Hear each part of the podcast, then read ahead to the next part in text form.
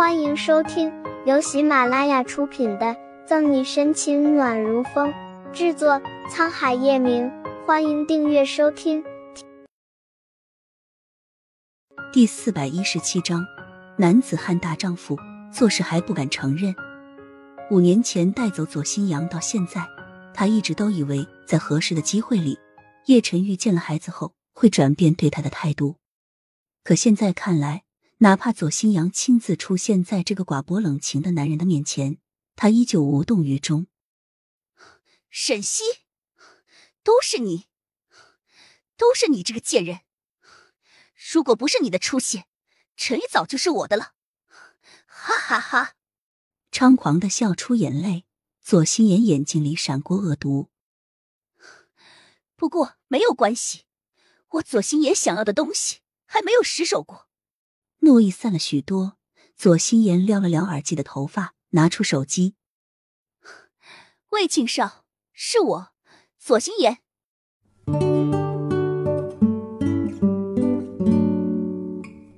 叶总，合同签下来，我先送你回家吧。应酬完，乔宇和叶晨玉走出星级酒店，吹了点冷风。叶晨玉的醉意醒了很多，揉揉眉心，余光瞥见柱子背后一道身影，红眸晦涩难懂。这么晚了，小家伙还跟着他。淡漠的俊脸上闪过一丝复杂。叶晨玉朝乔宇挥挥手：“我还有事，你先回去。”“好的，那叶总您小心。”大伯发话。乔宇哪敢不遵，带着合同先行离开。乔宇走了，叶晨玉没有在酒店门口多待，也没有接驳车服务员手里的钥匙，说了句“把车送到盛世庄园”后，双手插兜，迈着修长的腿走进熙熙攘攘的人群。跟了他这么多天，他倒想看看这小家伙要干什么。躲在柱子后面的小包子左新阳小心翼翼的探出脑袋，眨巴眨巴眼，但人已经不在了。咦，去哪儿了？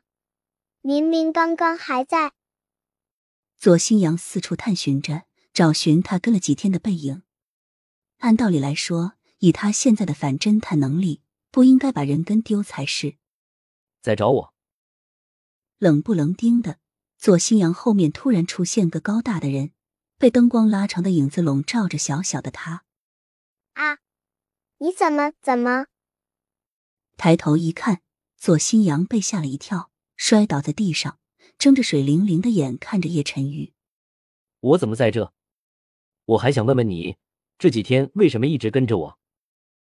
没有拉左新阳起来，叶晨玉就这样居高临下的俯视着他。仔细看的话，他冷峻的神色透着无奈和笑意。不露声色的跟了他这么多天，能力不小，胆子却不大。哎。叶晨玉哪里知道，四岁的左新阳胆子可不小。去年在撒哈比沙漠旅游，亲眼目睹了场血腥的枪战，都不动声色。而现在被吓了一跳，完全是出于他对面前这个和他长得神似、传闻是他爸爸的男人一种父子天性敬畏。拍拍屁股站起来，小包子带着婴儿肥的小脸上很是不自然。我我什么时候跟踪你了？活了四年。左新阳还是第一次做坏事被人逮到，怎么男子汉大丈夫做事还不敢承认？叶晨玉挑眉，嘴角弯起邪笑。没错，我就是跟踪你了。你要干嘛？被叶晨玉一击，左新阳干脆双手抱臂，挑衅的望着他，幼碎的红眸凝视着小家伙。许久，叶晨玉才做出一个连他都惊讶的动作。伸手牵住左新阳，走吧。去哪儿？手猝不及防的被牵，左新阳犹豫片刻，没有抽出手。不知为何，被这只冰凉的大掌包裹着，他不仅不像排斥别人那样，反而还有点小雀跃。吃饭。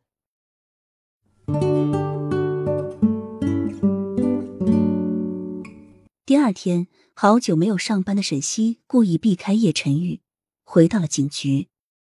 自从宋母的葬礼过后，有心结的沈西一直没有和叶晨玉说话。性情凉薄的叶晨玉也很高冷，傲娇的等沈西先服软。在叶晨玉看来，不就是和宋义飙车吗？自己又没有错，干嘛要先低头？更何况他之前已经和沈西道歉了。叶晨玉不知道，沈西纠结的不是飙车事件，而是左新阳还有宋母临终前说的话。警局办公室里，谭维、顾青一个个皱着眉头，沉着脸，看起来苦大仇深的模样。本集结束了，不要走开，精彩马上回来。